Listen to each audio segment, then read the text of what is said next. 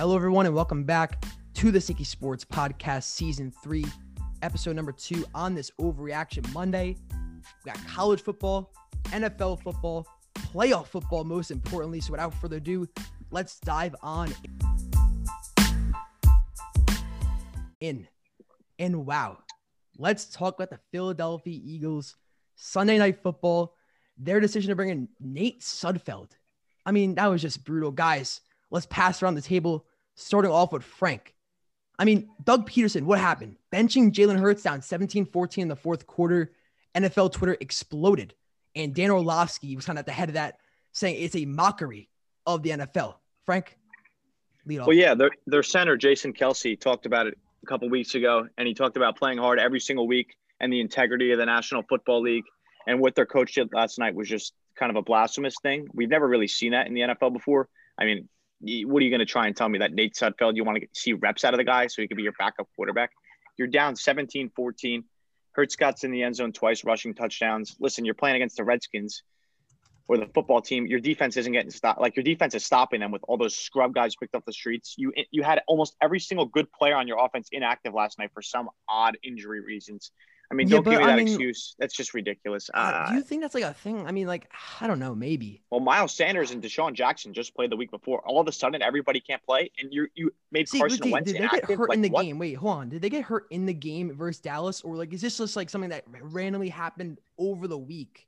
No, and then every single guy that was questionable was out. Fletcher Cox was out. Derek Barnett. Yeah. Every single guy that was somewhat questionable had a chance to play was out. You saw the inactive list. People were saying who is even playing, and then Yeah, look I at look what they put out there. You're in the game too. Uh, Yeah. Like you want to talk about? We've seen it in the NBA before, but we've never seen this in the NFL. This is blasphemous, and they should be penalized for this because this is not acceptable. And now that one team has done it, multiple teams will start doing this again. It's not fair. Yeah, agree. Yeah. hmm Nick. Yeah, I mean, as he just said, other teams are going to start doing it now. It sets a precedent going forward that it's okay to tank, that it's okay to not try and win football games. It's going to start leaking into week 16, week 15, and before you know it, no meaningful games are going to happen in December. Because if you're not a contender, if you're not the Chiefs or the Bills, why are you even trying? That's the precedent that's getting set. And you know, we I always look back at the Deflategate scandal. They were so caught up in the integrity of the game, getting hurt there. They took away two Patri- Patriots draft picks. They fined them a million dollars. They suspended Brady four games. You know, all over the integrity of the game. And now we're just going to let this slide. I think it's ridiculous if they don't Yeah. punish the Eagles at least a little bit.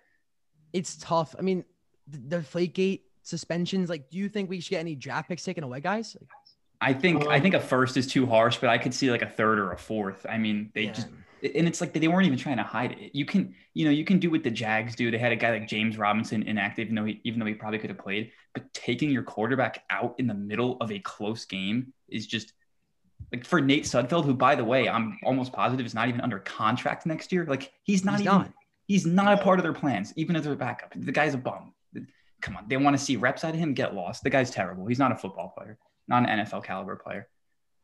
Yeah, I mean, I'm gonna have to agree with with what Nick and Frank here. I mean, I don't I don't think they're gonna take any draft picks away for like, but I mean, I do think that they should.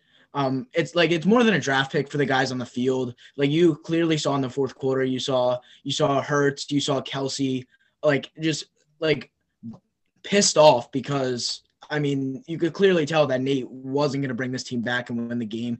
You have your future in Hurts. I mean, he wasn't playing the best game, but like he gives you a way better shot than Nate could ever. I mean, like you saw like the end of the game press conference, you saw Ertz crying. Like this could be his last. That could be like his last game. It's gonna be his last. Yeah, I mean, he's Yeah, free. I mean, you it's gonna be his can't- like, and it it would be big for him to go out on a win. You would think, but with Nate coming in, I mean, you like I've I've never seen this before, and I it I do think it could happen in the future by teams doing this. Like, it's not a good look for the NBA, for the NFL, and I also think that you could like try to stop teams from doing this by like what the NBA did with the draft lottery. I mean, I don't think they're going to put it in the NFL, but I do think that it will stop teams from tanking like this in the future. Yeah, I mean, well, let me just end things off real quick. You know, you see the front offices tank, right? All the time. Like the front offices, you know, their, their intentions are clear. They want the draft pick. They don't give it. They don't really give a shit about the players on the team currently because a lot of them are going to be gone after the season.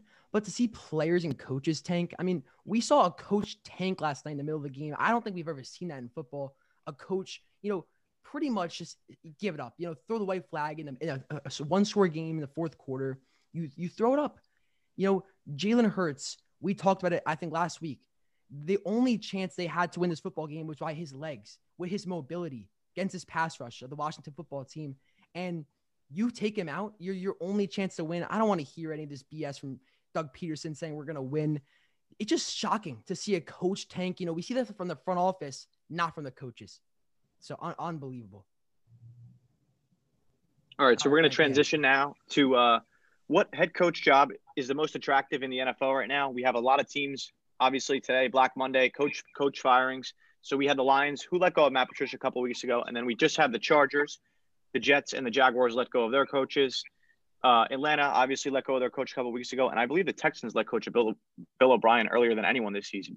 So we're going to start off with Ben here. What job do you think is the most attractive for a guy looking to become a head coach in the NFL? Well, um, I think it's the Los Angeles Chargers. Yeah, two cornerstone defensive pieces. You know, Derwin James. I think people kind of forget because he's been hurt the past two years, but he was the best safety in the NFL as a rookie. As a rookie, Joey Bosa. I mean, there's really no need um to go into depth on him. We know how special he is.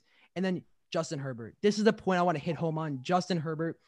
I get a lot of you know heat for calling him a top 10 quarterback already, but I truly believe that and with the weapons they have offensively, Austin Ekeler, Keenan Allen, you look at Chris Harris Jr. on the defensive side of the ball, they have talent. The issue is not talent with this team. You know, they lost a lot of one score games throughout Anthony Lynn's tenure because of his horrible clock management. So if they can get a guy who can kind of, you know, step right in there and fix those problems, they will be an 11 and 5, 12 and 4 team right away.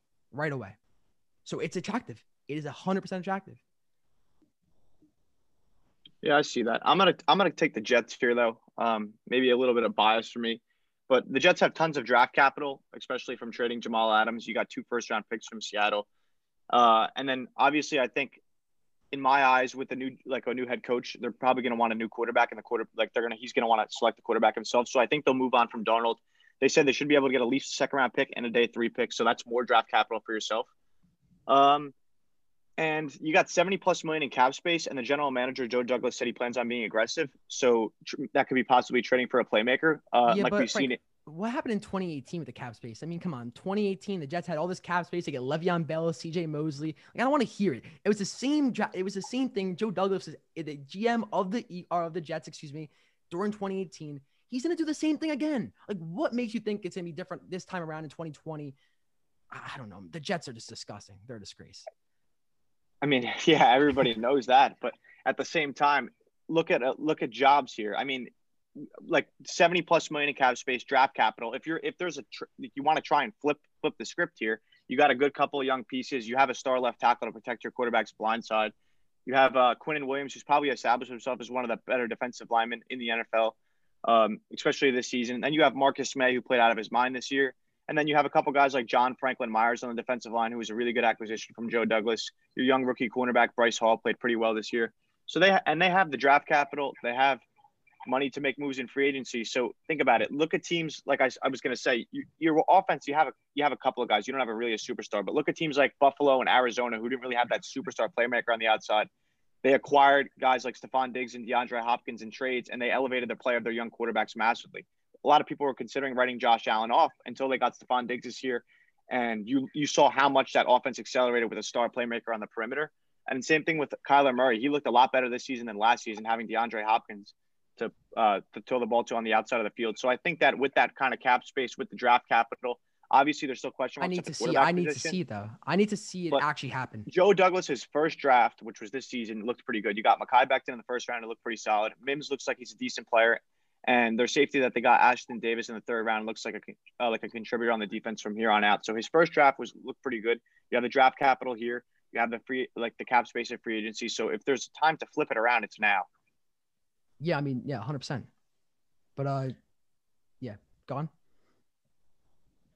Ooh, that was my um, Yeah, take it, yeah. take it away. All right. Um, I'm gonna have to go with the Jags. They haven't been much much better than the Jets, other than their AFC Championship appearance a couple years back. Um, they're the worst team in the league. They proved that by the record. They have the number one overall pick, and I'm gonna have to go, and that just holds too much for me. They're probably gonna go with Lawrence with that pick if they're smart. Um, they also have another pick in the first round, as well as two second rounders and two fourth rounders. They also have over 100 million projected in, in cap space, and that's just too money to like to to not pay anyone. They're gonna have to overpay because their team is not good, and 100%. I, their GM is gonna come in, and I feel like they're gonna have a pretty quick turnaround. They have a lot of playmakers: Myles Jack, DJ Chark, Laviska Shenault, James Robinson all played decent this year. Well, James Robinson played great this year. Um, they gotta fix their offensive line a bit. Uh, They they struggled. Uh, but if you get a Lawrence, the quarterback is obviously the most important part on the field, and I I have a lot of faith in Trevor Lawrence that he's going to be very good. So I feel like the Jets, the Jaguars' uh, head coaching job is going to be the most attractive this year. They're going to be a force in a couple years after acquiring Lawrence, and they also have the playmakers that can potentially get the job done. Yeah, Nick, I know you you echo some of the same thoughts. Oh yeah, Kinda just completely. expand on that. I mean, Lawrence is as close to a sure thing as we've seen in the draft since like Andrew Luck, you maybe That's Peyton Manning, 100%. you know, and so yeah, I basically feel the same way about him. The, the Jags already have a pretty solid group of playmakers that are young. James Robinson was a rookie. Shenault was a rookie. Chark, I think, was in his third year, and I think he can be an elite. Ah, level receiver Chark with- who knows? I mean, he he really didn't have a good year. But to be fair, you know the quarterback. heard a lot the in- quarterback situation. You have you have Luton, Minshew, and Yeah. Foreman. Those aren't those aren't McLaurin though, McLaurin produced with uh you know like Alex Smith and Dwayne Haskins. So I mean, you go on. Yeah, I don't know. I think he was hurt a lot too. He had the toe injury for a lot of the year, which really hurt. But so I yeah, I I agree with most of what Dom said. I think the Chargers are a close second just because Justin Herbert was so good this year. How could you not like that? yeah, you of know. course. And then, but then just to talk about the Jets for a second, I think they're probably my least favorite position right now. I mean, is there any team in the league with a worse quarterback situation right now than the Jets besides maybe the Bears or the Niners? I mean, you have Sam Darnold is, and then you have the second overall pick, but is Fields or Zach Wilson really better than Sam Darnold? You know, exactly. just- Yeah, like and they the got to pressure- surround him. They got to surround him 100%. They Yeah. got to be aggressive, dude. And I'm the Frank, I'm telling you this. They got to be aggressive or nothing's going to change. If this is the repeat of 2018 where he continues to buy low on free agents, getting these, you know, just non-premier free agents, they got to get the premier guys, not just a Well, bunch yeah, of they're average like guys. holding on gotta cap premier. space. Like, they, like it's going to build up premier guys. Yeah, a I hun- agree. overpay the premier guys. And like looking to get a guy like Robinson on the outside, or or, or Kenny Golladay, or Do what possibly Buffalo Chris did, do what Godwin, or Arizona Will did. Fuller. Like Will, Will, like these guys. There's a lot of free agent receivers. There's some good offensive linemen. Brandon Scherff, Joe Thuney. Like if, if you want these guys, you're gonna have to pay the big bucks. It's not a big deal. It's not like yeah, they, are you gonna didn't want to pay Jack Conklin last to- year. What happened to Jack Conklin? They didn't want to. and to he's pay looked him great with they wanted- Cleveland so far. Yeah, yeah So- it's just it's just a mess, you know. The Jets need a lot of playmakers. So they don't have one guy I would want on my team. You know, you were saying before the Cardinals went out and got Well, yeah, Hopkins. Denzel They also have Christian Kirk, and they have two great running backs. The Jets have nothing. They are so far away from being competent offensively. Like I just, I, that's not a one-year fix. That is a multiple-year fix. Yeah, I mean, I'm just hot on the Chargers just because you know they have the proven GM. Like Tom Oh, yeah. Is a great general manager, and you get a guy you know who's just coaching. He's gonna step in right away, um, and deliver a double-digit win season. And I think honestly, going to the Jets. Here's why I think it's a horrible move because similar like David Fizdale in the NBA with the Knicks, when you go to one of those teams, it's your last chance in the league because if you get fired by the Jets or Knicks, who's gonna want you? Nobody. Who's Mhm. gonna want you after you get fired by the Nets, the Jets, or the Knicks? So, you know that's your last chance. If you I mean, Nick fail, you're Saban wants Adam Gase failed, supposedly. So Oh, God, I don't know. God. Well, but that's an assistant. That's an offensive coordinator, right? It, you're that's Well, your yeah, and then guess what? He, he's gonna look at look at all Saban's past coordinators: Kirby Smart, Steve Sarkisian. Just got look. He's gonna go be an offensive coordinator for, I some- like college for. Alabama. He's, he's yeah, and college he's gonna go take guy. over Yeah. a college football program. And then look what oh, happens. I People are like these fair. guys. These guys transition programs and they become NFL head coaches again. It's a crazy carousel. But that's gonna lead us right into our Yeah, next but topic. did he not tar- no? But hold on. Did he not taint his legacy though with the Jets? You think? Like, let's kind of. Oh, do you think absolutely. he tainted it? I mean, the only reason why he was hired is because Peyton Manning like like gave him That good was word sick. The Jets Peyton Manning, organization have you no, made they no Peyton idea Manning look they're good. Congratulations. You made a, a Hall of Fame quarterback look good. I That's the can't same thing it. with Ben McAdoo though too, with Aaron Rodgers. You know, sometimes Oh, everybody falls wow, in yeah. love with these guys because they coach good quarterbacks. So is Brian Daboll the next guy with that though? And that's kind of my guy. I wonder if I, I could be falling into the trap um, with that. But Frank, go on. About Yeah, so we're going to topic? talk about the best head coaching openings, uh, like candidates. So we're going to talk about some college guys, and we're going to talk about some pro guys. Um, Dom, if you want to start us off with probably the favorite for a lot of teams at this yeah. point. Um, Eric Bieniemy just has to be hired by someone next season as their head coach. Since Andy Reid's been their head coach, uh, they've had two other OCs, Matt Nagy and Doug Pederson. Doug Pederson won the Super Bowl. Matt Nagy has been is has had some up and down seasons, but they've been in the playoffs twice. So I mean, Bieniemy took over in 2018, and that's when the Chiefs just exploded. Mahomes, like their whole offense is just shot to the top of the league with no other competition. They're by far the best offense in the league. Um, the only drawback with with Bieniemy is he doesn't call plays for the Chiefs. But I mean, he's a winner. He's a Super Bowl champion, and he's a massive. He's like, he has a massive part in designing their offense, even though he he doesn't call plays. So just get.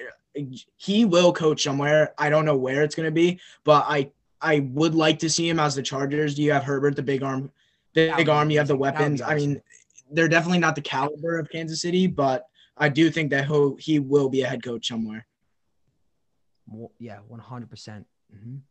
All right. Oh, I'm gonna go to Brian Daboll. Look, I mean, this guy has played a major part in, in Josh Allen's development, and just like a real a quick thing, Josh Allen jumped 11% in completion percentage gain from like 58% to 69% this season. From years one to three, I don't think we've ever seen a quarterback have this big of a leap from years one to three. In year one, he had like a 51% completion percentage. He threw for like 1,000, like 500 yards. Like he was pretty much an awful passer. He was mo- more of a you know mo- mobile guy. You know, use his legs to make plays. But now he's one of the premier passers in this league, the premier deep ball kind of guys. He has a cannon of an arm. He's accurate now. His footwork has improved a ton. So you know, just playing the the huge part, a critical part in Josh Allen's development makes him for me a, a big guy. And obviously, the addition of Stefon Diggs had a big part in that success. I mean, I'm not really here to deny that, but Josh Allen spoke a lot about how how you know Brian Daboll this offseason really worked with him, really did a good job, and you know um, they had nothing but good things to say about him. Nothing but good things to say. You hear from all the players in the Bills offense. You hear from the Bills coaching staff. You hear from the Bills defense. They love Brian Daboll, the energy he brings to this Bills team. So he's you, you heard what Stefon Diggs said, right? He said, "I don't want to praise him so much because I don't want him to leave." So exactly. what does that These tell you about him? him? They, they love him. I think he's going to be a hot name. But like I said, like could he fall into the trap like Adam Gase, where he was just coaching and being the product of a good um you know quarterback? Was he just the product of Josh Allen? I don't know. I feel knows? like I feel like teams are so like they they like going after like coordinators. I feel like it's a lot more than that. Like for example, like look at a guy like Vic Fangio. Is he really a head coach? Does he really have the leadership like abilities defensive to be like? He's a defensive coordinator. Exactly. So that that's why I'm gonna he- go on here and I'm gonna talk about Matt Campbell, who is currently the head coach of the Ohio State, uh, Iowa State Cyclones. And I feel like he's more of like year. a leader and a culture changer guy rather than just like some offensive or defensive coordinator you're going to pick up. So that's why I'm going to talk about him. He started there in 2015, and once he arrived, he kind of had like a, like a good feeling about the program because his team once they started off one and four that year, and he'd still see the fans sitting outside of the buses and, and coming and pulling through supporting for the team. And Coach Campbell kind of focuses on something that I like to talk about a lot: accountability. Kind of like a guy like Bill Belichick. He holds everybody to a, a level of accountability to uh, to put the team first he doesn't accept things like tardiness and stuff like that. And I feel like he's he's changed the entire like program of Iowa State. And that nobody would talk about Iowa State when you're ever talking about football, especially in the Big 12. Well, similar to Matt Rhule I mean, with Baylor, right? I mean, he exactly, and so and he was, like, he's been good. You could say Pat Fitzgerald, same thing with Northwestern. I mean, and he had Iowa State ranked sixth in the country at this point, uh, at one point. So I, I, mean, personally, to me, like I could I could definitely yeah. see someone like him stepping into the NFL field, and I think he could be a guy who can change like the overall culture of like a, a, team like maybe the Jets who don't really have a good culture and kind of have struck out on a lot of their coach signings. Like, why not go after somebody like that rather than just some coordinator who hasn't established himself to be a leader? So I, right, that's yeah. why I think he'd be a good fit. Will you, Nick, go? Yeah, I think Cass hit the nail on the head. It's you know, so much of being a head coach is more than your production as a coordinator. It's about can you be a leader of I men? love that absolutely. Motivate? Can you motivate these guys to like really play well? Can you get them to play hard? And I think nobody does that better right now than Robert Saleh for the uh, 49ers. He, you know, you look at their defense, they suffered so many injuries that you just you just can't make up for. You can't replace a guy like Nick Bosa or Richard Sherman. Like these guys are elite players.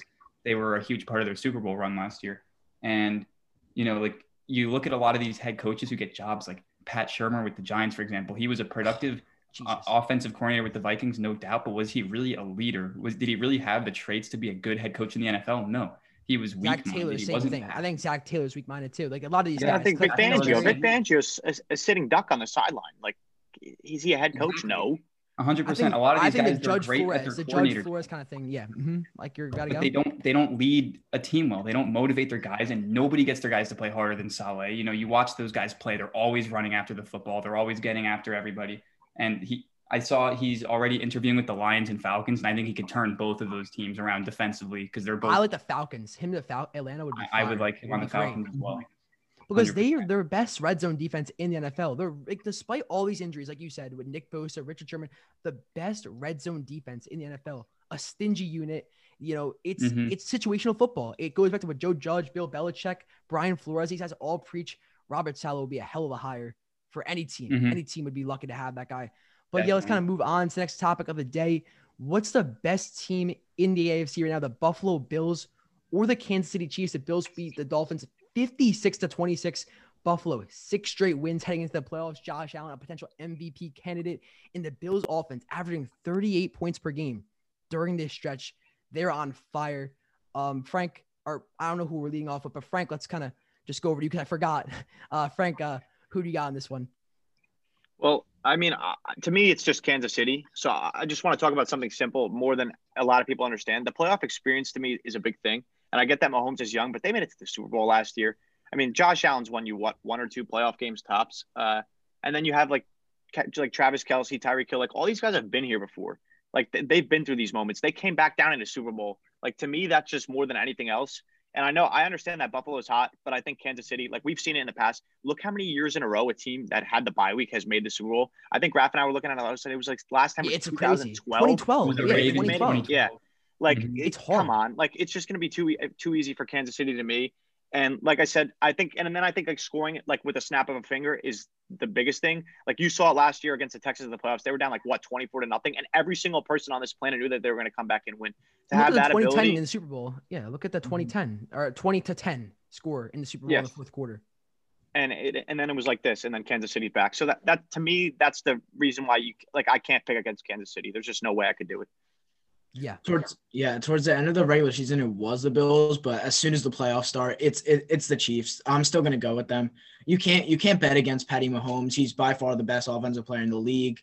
They he hasn't really been playing like as his usual self as we know these past couple weeks, and he didn't play um last week week this week week 17 due to rest. You know he's gonna come through in the clutch situations no matter what. The, the the offense is just explosive and extremely dangerous. I can't put the Bills past them just yet, but um, I, I it it just has to be the Chiefs. Um, the Bills are close, but it's the Chiefs, and there's no other. The second place team is far behind there. Yeah. Well, absolutely. Um, I think me and Graf both agree the the Chiefs too. So there's really no need to you know kind of add on um anymore. But I mean, look, the Buffalo Bills, we gotta give them credit. I mean, they've they've played fantastic this season. I mean, 38 points a game the last six games. That's the recipe, right? That's you want to talk about the recipe for beating the Chiefs. The Chiefs have never really been shut down by an opposing defense. You have to outscore them. So if 100%. any team could do it, it is Buffalo. And they've they've closed the gap more than anyone has. Uh, I, think, especially since absolutely. last year. Absolutely. That's why people say But the- Baltimore. like the- Baltimore's not the The Baltimore's problem, Not the, the, problem to me is, I think the Chiefs honestly are better this year than they were last year. So, I, I agree. like, I, I- Yeah, Well, Like, they Buffalo basically might be won there. 14 out of 15 games. They were unbeatable essentially. They lost one close divisional game. Like they just don't lose games. exactly. they find ways right, to so- win, and people criticize that. But yeah, go on, Frank. My bad. Is somebody going to threaten the Chiefs here? So now we're going to talk about the best team, the best wild card team in both conferences. Do you think maybe possibly like a team like Baltimore can threaten Kansas City guys? What do you think, Graf? um, Well, yeah, I I said the best wild card team in the AFC is Baltimore. I don't know if they can realistically make a run towards the Super Bowl, but they're definitely better than Cleveland and Indianapolis. Like they're just dynamic element on offense. It's hard to stop, but can they keep up with Kansas City? I'm not necessarily sure. Their defense is great. They've been playing good football the last few weeks. So they're my favorite out of the wild card teams from the AFC, but I don't think they have a legitimate Super Bowl shot. As for the NFC, I love the Bucs. They've been just on fire offensively since the bye week. Um, they, they think they avoided a pretty uh, devastating injury with Mike Evans. I don't know if he'll be able to play against Washington, but he'll be back for the divisional yeah, round. he's day to day. Yeah. Okay. Well, there you go. Yeah, I think he'll be fine. And He'll Antonio play, Brown yeah. looks explosive. Godwin looks good. Yeah, Gronk you talk scored. about Brady's Maybe a he's still- had plug three and play, touchdowns a last plug and three play weeks. with or Antonio a touchdown Brown. last three weeks. Tom Mhm. Brady. right. Well, Dom, I, Tom I see Brady, the you're you're of the going with the. Bucs here too, right? Yeah, I mean the their playoff experience is it's the best in in the league by far. You have Brady, Gronk, Fournette, McCoy, Suh, and JPP. They've all made runs in the postseason. The veterans know, in, especially in the playoffs, what's expected of them, and I they'll definitely be one of the most prepared teams. I don't I don't like the Ravens that to to make a run. They they're not they're not very. Ex, I mean they're explosive obviously, but they're not. They develop drives down the field. They they don't have like the big plays that that Yeah, teams like missing from last Buffalo year. and yeah, and the and Yeah. I don't know. I'm not comfortable with Lamar Jackson's passing abilities. Obviously, I mean, Well, He- definitely. Yeah, when they Yeah. trail, when they trail, they're like 0 and 10, right? What's that stat? Yeah. I think like down by 10 or more, or seven or when more. you're like down, 0 you gotta yeah. When you're down, you gotta throw the ball. like they can't and- come back. Yeah. job done. The, the thing is though they're they're they're a different team I guess you could say like like I, ta- I, ta- I talked about this last week too I mean like they can run really like north like east and west now like they didn't really have that like kind of ability last year they would just run down like teams throats with Mark Ingram and stuff like the emergence of J.K. Dobbins and you saw it again this week like the kid's fantastic and you He's could run good. to the sidelines you know you get a couple of turnovers possibly on like the Chiefs or the Bills quickly and look what can happen like you take a big lead with the running game like they can run all like Buffalo got ran all over on all season long Kansas City can get run on like these teams can be. They just got to go up really early and take a lead, and then that's going to be hard to do when those offenses could score so fast. Yeah, I also like the uh the Rams until uh Jer- well Jerry Goff probably won't play, but if he did, if he was going to, then their defense is the best in the Oh, league. well, and no, I that, that's my like- team. Yeah. So yeah yeah go ahead man. I want to say this. You know, look, Jared Goff, I think, what are they saying? He's questionable. Well, they're eligible. saying he, he could play, but they're saying that like it's going to be cold, so So like be- say he's going to be very hypothetically he does limited. play. Yeah, So he'll be out there, see- but he's not going to be the same. we're going to talk about this in the next segment, right? We're talking about Seattle in the next segment. I don't trust Seattle's offense versus Rams defense. And if you know, if Goff can, if they can establish a run though, Cam Akers, talk about like X factor for the playoffs. If he can do what he did versus the Patriots in, in the Thursday night football game, they will win this game big. And that's going to be the key because they can't throw the ball with Jared Goff. You know, his fingers, you know, messed up. Rain, rainy weather in Seattle. You gotta establish a run. But I like this defense defensive travel. You know, they're you talk about the, all the good offenses in the, in the NFC. Excuse me, Tampa, Green Bay, New Orleans. This is one of the and, and obviously um the Seahawks. But this is the one defense that I believe can travel to anywhere. Lambeau Field, the Superdome, CenturyLink Field, anywhere. And I think they can give them a real tough time. I like the Rams um as the scariest wildcard team in the NFC. But All right, um, so we're going to transition now. I mean, we just talked about the Rams, and obviously they're facing Seattle this week. So, fellas, should we be concerned about Seattle's offensive woes heading into the playoffs? I mean, we've seen Russell Wilson. His first eight weeks of the season, they were throwing for four touchdowns a game. Russell Wilson had a pass rating of 120.7. Yeah, and the last eight games, it's been it's 92.3, which is the biggest drop in the NFL.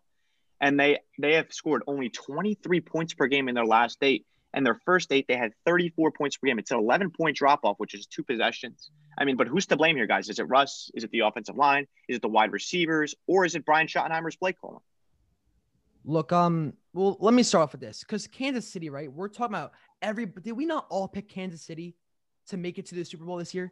Absolutely. And here's why I think Seattle's woes offensively, um, are a little less concerned that we may, you know, make it out to be because Kansas City Pat Mahomes has a 90.7 passer rating in the last four games. They showed a stat on Fox when I was watching the Chiefs broadcast yesterday that Mitchell Trubisky was playing much better football than Pat Mahomes over the last four games. The Chiefs offense over the last four games has been awful. I mean, it's just a fact, and I'm a Chiefs guy. I love the Chiefs. I think they're going to win the Super Bowl, but they've been concerning too. So if we want to talk about how the Chiefs are concerning, you know, or the, the Seahawks are concerning, then you know we have to keep that same energy with Kansas City. But I'm not. I'm going to keep the same energy that I have with Kansas City, and I'm going to say Seattle's offensive woes are not a problem. They're not a problem to me. Um, you know, I think people are overvalue, you know, how you're going into the playoffs. That I mean, look, Kansas City last year, um, you know, they had struggles going into the playoffs. They were able to kind of turn around and make a quick, um, you know, 3-0 or 4-0, whatever it was, um, run in the playoffs. So I like Seattle. Um, I, I'd like them to turn this around. I'm not really too concerned because Kansas City's been struggling as well, and I like them too. Um, I, I think Seattle would be just fine, honestly. Yeah, I mean, you have a, you have a week to find the problem and fix it. It's definitely concerning with their their offense struggling, but I think they'll be fine. It seems like every single week, no matter what, Seahawks games are crazy. It's the plays, the ending. It like it's bound to happen that they'll they'll figure it out. They're an elite offense. They can they'll definitely be a threat in the playoffs. But um, yeah, Russell Wilson's Super Bowl Super Bowl champion, proven QB. He'll definitely figure it out, and they'll they'll be a threat yeah, cutting some slack for the rhetoric. Yeah, exactly. See, to be honest with you guys, I'm I'm very concerned, especially with the matchup in the first round. Uh, I think that yeah, that's that's the one thing I'll say. I'm concerned about that. With Michael I'm, Brockers and Aaron Donald, is just going to be a, a, disaster for the Seattle offensive line. And then you have Jalen Ramsey, who's going to take away DK, uh, DK Metcalf, and he's done it before. How are you going to like? How hypothetically speaking, are you going to beat this team? Even, even if Goff goes out there with a half broken thumb, you don't, you're not going to need to score that many points to beat Seattle. Their offense can't score. They, their last game that they've scored 40 plus points was against the Jets. I think the four of us can go out there and score 40 plus points against well, the Jets. I mean, I'm just not really that impressed. And I think this is this has been going on. Kansas City had this couple game thing. This has been going on from Seattle from the midway mark of this season. And you could look at DK Metcalf, you could look at Tyler Lockett, you could look at the offensive line. But at the end of the day, to me, it comes down to the quarterback and it comes down to the play calling. I mean, Russell Wilson, like he, as we all know, he's a great leader. I think he needs to take a little bit more responsibility here. I get you're going to have a home playoff game, but you, like they've been struggling every single game. Like you saw this team at the beginning of the season, he was on pace to throw for 6,500 passing yards, and we thought DK touchdowns, right? It was it was some or 65 touchdowns. Yeah. yeah. it was going to be. It was they were just as good as almost Dallas's offense when Prescott was there. Um, I don't know. I'm very concerned about this, and I think some of these defenses in the NFC, like you're possibly playing against the Saints, like somebody in the second round, even if you get by it, they're going to give them a lot of struggles. And I, I think Seattle's going to. The Bucs and Packers won't. The Bucs and Packers won't at all though. So I guess I don't know. I don't know about the Bucs Orleans, defense. Right? I, I still think they yeah, would. To be honest with iffy, you, but yeah, we'll see. Obviously, um, I'm just I'm very concerned. I, I have never seen this before from Russell Wilson, but yeah, I mean, we're looking at 23 points per game over the last eight. Like we're entering we're entering Giants levels of incompetence offensively. Like they just have not been scoring effectively. that's, that's a shot. That's a they shot. haven't they haven't been scoring the ball. You're not going to win games against Tampa or Green Bay not scoring the football. And I think everybody deserves some blame. It's hard to really point to one specific thing. I think their offensive line has played really poorly recently. I feel like every time I'm looking at the TV, Russell Wilson's getting sacked. You know, if he doesn't have time to throw, he's not going to get the ball to his guys. But I think the play calling has to be put in question as well because how could you, like, with with mostly the same pieces in place, how could you be so effective in the first half of the season and then so ineffective in the second half? Have defenses started to like pick up things on film yeah. and figure you out, like. So, I, and it's definitely concerning. They're playing against the Rams with arguably the two biggest stars defensively in the entire NFL. It's a bad matchup, and they they got to figure something out quick for sure. Yeah, well, I mean, I can agree on that. the Rams is a bad matchup, absolutely. Um, well, now we're kind of going to Tua because I mean, I'm kind of like the face of this at this point. I mean, I've been getting attacked pretty much all day on TikTok, Instagram, whatever you want to call it, about Tua Tagovailoa. A lot of mean comments um, on Instagram. Yeah, well, it's. I mean, these these Dolphins fans are so defensive. Yeah, I, I yeah know. They love, they love Tua. He sucks. He's been.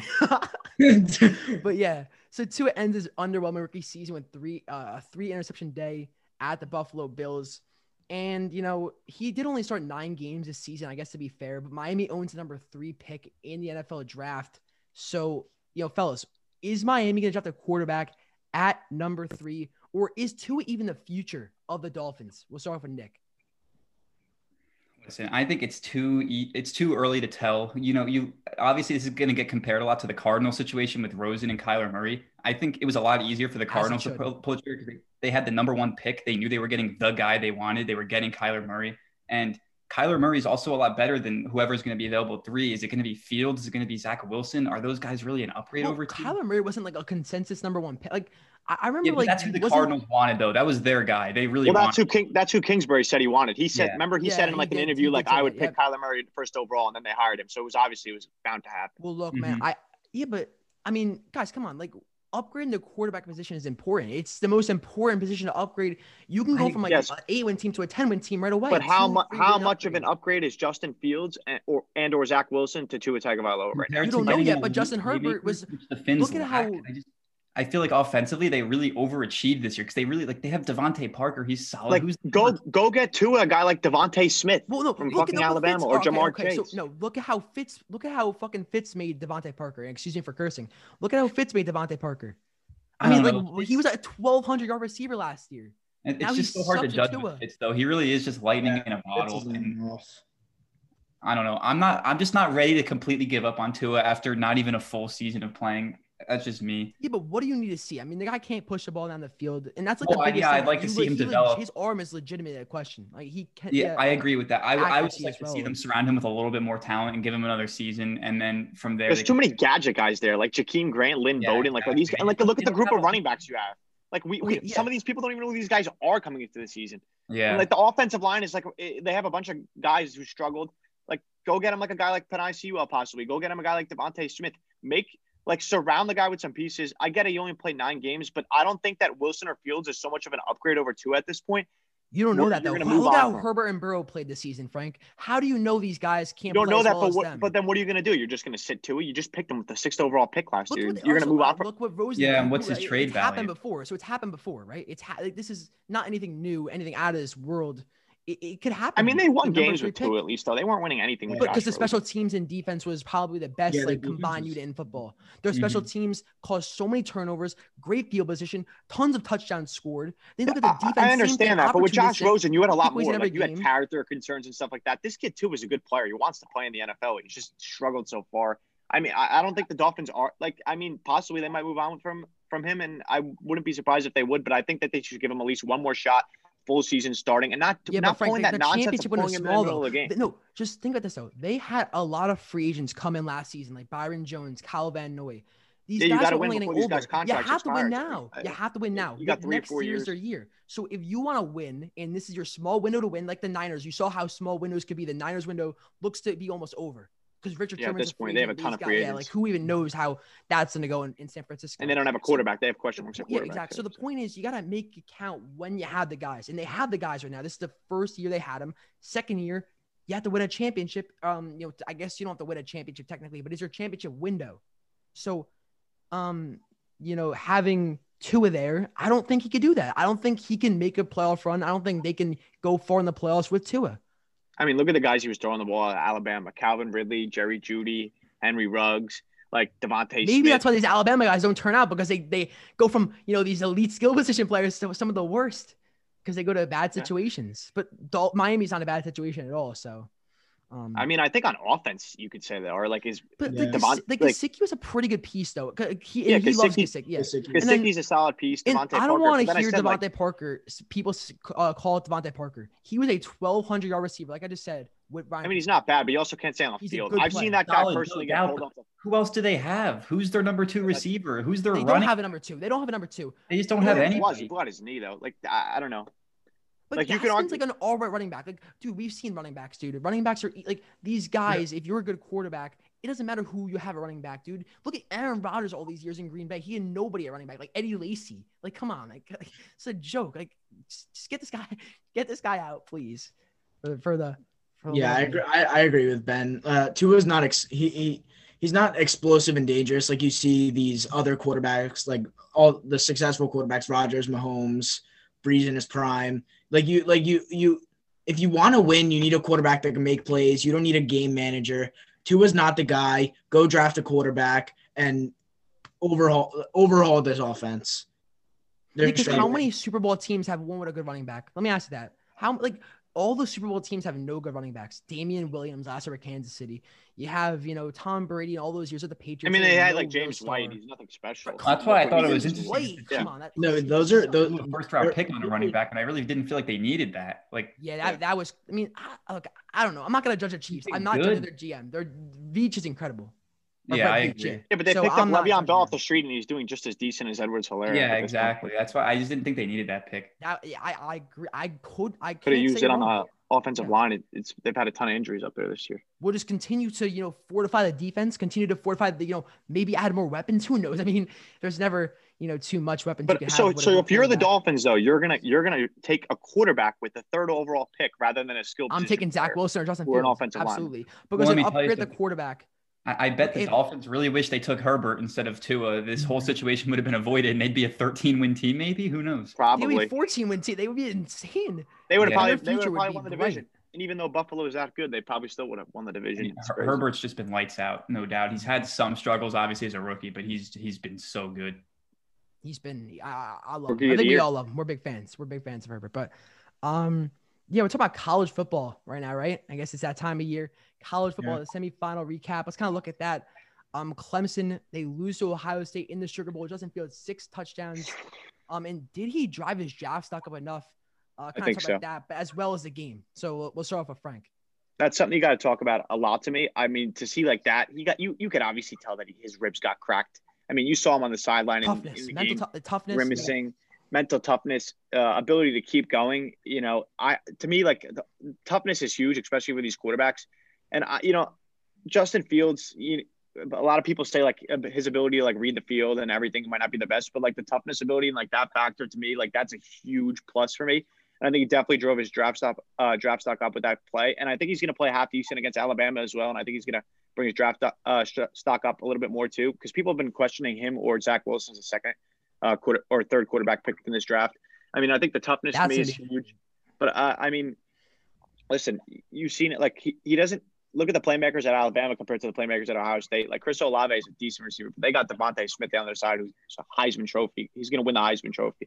And Justin Fields six touchdowns against a Clemson defense that's no slouch. So Yeah. I don't well, um, yeah, you guys take the show. I mean, I'll go last. Right I here. mean, I was genuine. I was like really genuinely surprised that that Clemson lost that game against Ohio State. I thought Lawrence was going to come out hot. And like solidify his his his that he was was the number one pick. I mean, he's obviously going to be picked number one. He's by far the best quarterback in the draft. But I mean, I was I was really surprised at how well Ohio State played, and I, I can't say that they're going to beat Alabama. I really I think Alabama's by far the best team. I mean, I think that they could give them a fight. I mean, really, like this They're gonna give the them a game. Alabama offense too good. Mac Jones, Najee Harris, DeVonta Smith, Jaylen Waddle, all on the offensive end. They have too many weapons. I don't. Yeah, I don't- Waddle's coming back now too. They're saying they think they Yes. think they're going to get Waddle back. you want to know why these Alabama quarterbacks do bad, dude? Look at these weapons that they got. Yeah, you like look you just weapons. said. wide I mean, receiver. he's got Devontae Smith, like, like, gee, like, these guys, man, that they have. Now, G Harris, obviously. So I mean, like, it's just crazy. But I think something that I heard from Michael Lombardi, a former general manager um, of the Patriots, um, but um, about you know your draft stock and how much of a difference one game could make on your draft stock if it's a versus a high caliber opponent. Like if you're playing a team, Alabama or Clemson, that one game of tape to NFL GMs matters a ton. People say Senior Bowl matters a lot. These games in the national championship, sh- like you know, bowl games, depending on the opponent, matter a lot. Well, hundred percent, and this is why I think I don't. I was never a huge fan of Tua because look what would happen when they played defenses like SEC, uh, like like SEC defenses like Georgia and LSU in these big games. He would struggle because these defenses would disguise. They show different looks because they they have this kind of talent, and he struggled in those games. But then you look at a guy like Justin Fields against a Clemson defense. He threw six touchdowns, and Ohio State was missing their left that's guard. that's they had a lot of convincing. guys That's convincing. Yeah. He threw six touchdowns and he played through cracked ribs the entire time, and he made no excuses. He he got right back in the game. He missed one. Yeah, let me tell you something too. If the Jets pass on Fields, Dolphins take Fields. Dolphins take Fields. I, I really I, I really thought Fields was going to struggle. It seemed like he he could never really complete like a full good game in these big games. But I mean, he really surprised me. Like Yeah, I think I think he last year against Clemson, same way. There were two picks. Yeah. Well, I mean, we already kind of Dom already kind of talked about the national championship a little bit. Alabama versus Ohio State. Uh, Dom, you thought Alabama. I think we all think Alabama, right? Am I wrong? Yeah, definitely. Yeah, so we all think I feel like- Alabama. I feel like it's wa- yeah, be, Dom, steal the show. I feel like it's going to be close in the beginning, but I mean, Alabama's way too good of a team. I see them winning by around 20 points. I mean, I, I feel like Ohio State may come out hot, but th- there's there's no way that they could keep up with this this Alabama offense. They also have Patrick Surtain and Dylan Moses playing great on the defensive end, Alabama. So I mean, I- there's there's I don't think that there's a chance that Ohio State going to win personally, but I mean, I hope that it's a good game and us football fans are are pleased. Anybody have the line on this game? Like, what, what's the spread? I think it was minus eight for Bama. Yeah, it's not. It's Alright, nothing so- crazy. So they 'Cause don't the- think it's 'cause- crazy. Okay. I mean, I mean, like you saw it. Like Alabama's defense isn't anything special, and Ohio State's defense obviously isn't really anything special either. Like it's definitely going to be a high scoring game. The thing is on Alabama, like look at Alabama's offense. Like Dom was talking about, they do everything with such ease on offense. Like it seems like when they're driving, like I, I you rarely see them in third down. You rarely see them ever in a third down, and you always see these big plays. Even though we screen passes from Mac Jones, Najee Harris, you always see a big play from Alabama. It's like one, two, three. It's like the Chiefs almost level of offense in college. It's unbelievable. I I mean, yeah, I mean, I, I already said it. I mean, that's why Tua. Uh, Yeah, the is weapons. struggling. But uh, I guess that's gonna be it for the Sneaky Sports Podcast, season three, episode number two. Obviously, go follow the socials, the Instagram, the TikTok. Um, wait to see how that day in the life post is is coming out to be. Um, any, anyway, we got the And we TikTok, got we got a, we got a special guest on Friday. Our first our special first guest. We guest. got to mention it right here. We got Craig Carton joining the Big Sneaky guess. Sports Podcast, season three, episode three, Friday, twelve thirty. Gonna be out on YouTube by six p.m. Be ready. I called it. Um, that's gonna be the show. Um, thanks for tuning into the dumbest show on the planet, and we'll we'll see you guys uh in the next one. Peace. Peace. See you guys. Green Nate.